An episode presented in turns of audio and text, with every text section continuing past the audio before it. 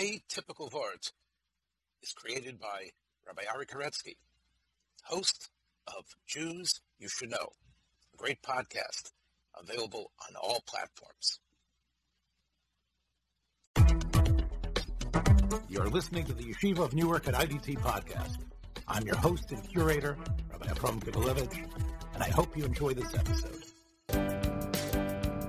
One of our Maryland team members, Rabbi Moshe Schonbrun, is departing at the end of this semester for a position in the business world. At a Meor virtual national forum last week, I was asked to share some thoughts in honor of this friend and colleague of the past several years. Early that morning, I leafed through the week's Torah portion and noticed a peculiar shift in its chief protagonist, Yosef, or Joseph. Yosef, as we know, is the quintessential dreamer. The Parsha is bracketed by recollections or interpretations of these nocturnal visions. However, early on, this capacity to dream actually alienates those around him. And Joseph dreamed a dream and told his brothers, and they continued to hate him. And they continued further to hate him on account of his dreams and on account of his words. However, once Yosef matriculates down to Egypt, something changes. Suddenly, this young man who could not ingratiate himself with his own family is appointed administrator over the estate of a nobleman, Potiphar. And Joseph found favor in his eyes, and he, Potiphar, appointed him over his house and all he had given into his hand. A bit later, when Yosef is incarcerated on false allegations from Potiphar's wife, his favor with others persists. God was with Yosef, and he extended charisma to him, and he gave him favor in the eyes of the warden of the prison. The warden delivered all the prisoners into Yosef's hands, and whatever they did there, he was the one who did it.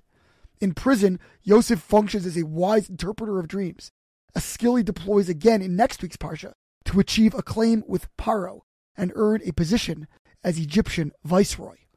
In my remarks to my colleagues, I noted this evolution and related them to the rabbi who is moving on. He is a creative, artistic dreamer, but the students also feel connected to him in a personal sense, not a combination, as we see, that can be automatically presumed. Later that day, Rabbi Schonbrun reached out to me to thank me for my kind words and also to share a fitting thought from the great Hasidic master, Reb Tzadok of Lublin. As we wondered above, what in fact did change in Yosef's personality that now transformed him from an object of scorn and envy to a beloved figure in his Egyptian milieu? In short, he explains, Yosef had graduated the proverbial school of hard knocks, having been abandoned by his brothers, sold into slavery, accused by his supervisor's wife, and imprisoned. He had ample time and occasion to reflect on the source of his travails, his own relative conceit, and to recognize his need to integrate with others. Yosef possessed rare gifts, the vision to predict his own future and that of others, but was forced to learn how to utilize them without appearing condescending or conceited. This, Reb observes, illuminates Yaakov's reaction to Yosef's apparent murder. He guarded the matter and refused to be consoled, because on a deep level he recognized that Yosef would yet actualize his abilities in a more palatable manner. Most of us excel in one or another realm, and while active in that domain, can fall prey to egotism, impatience, and insensitivity. Our objective must be to express our gifts in service of others and of higher ideals, without lording them over others. Shabbat Shalom.